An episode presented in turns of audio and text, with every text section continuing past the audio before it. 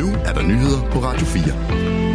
Chefen for den iranske revolutionsgarde Hossein Salami er ikke i tvivl om, hvad der står på spil, når landets befolkning i dag går til stemmeurnerne. Hver enkelt stemme er som en missil direkte ind i fjendens hjerte, siger han. For den almindelige iraner er dagens parlamentsvalg dog et spørgsmål om noget langt mere nært, levestandarden, frihed og omfattende offentlig korruption.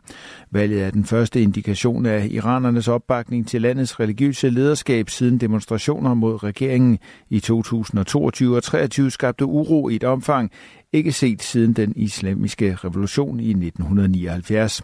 Kritikere inde og ude fra Irans magtelite har beskrevet særligt ungdommens utilfredshed med økonomien og politiske samt frihedsmæssige restriktioner som en trussel for landets teokratiske styre.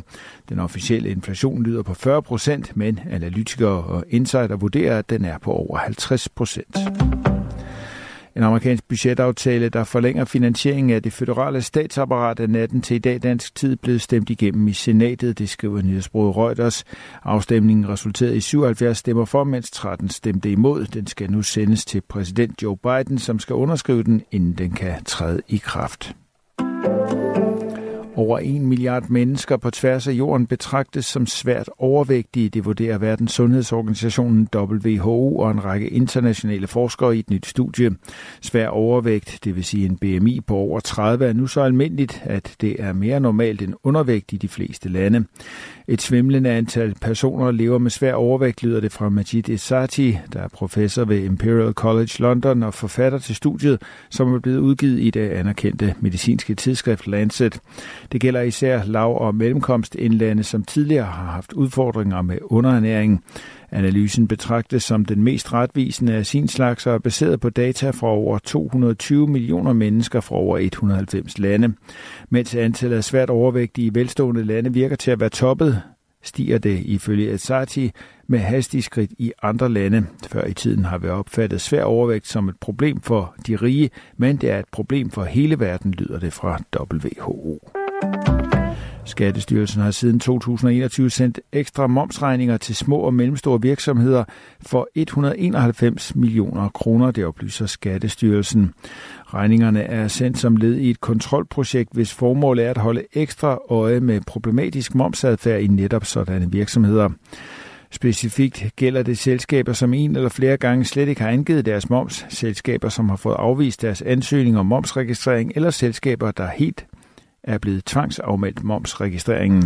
Det er selvfølgelig ikke i orden, når et selskab fortsætter driften, selvom Skattestyrelsen har inddraget dets momsregistrering, siger fungerende selskabsskattedirektør Kim Tolstrup fra Skattestyrelsen.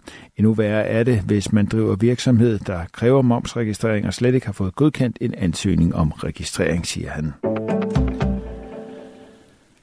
PLO opfordrer danske regioner til at undersøge omfanget af koncernen Alles Lægehusets misbrug af ydelsessystemet. Det siger formand for de praktiserende lægers organisation, Jørgen Skadborg, til Ritzau. Og Anne-Sophie Felt har mere. Opfordringen kommer på baggrund af en række afsløringer fra DR, som viser, at Alles Lægehus til synlædende har sendt en vejledning til sine lægeklinikker om at tage penge for behandlinger, som patienterne ikke får.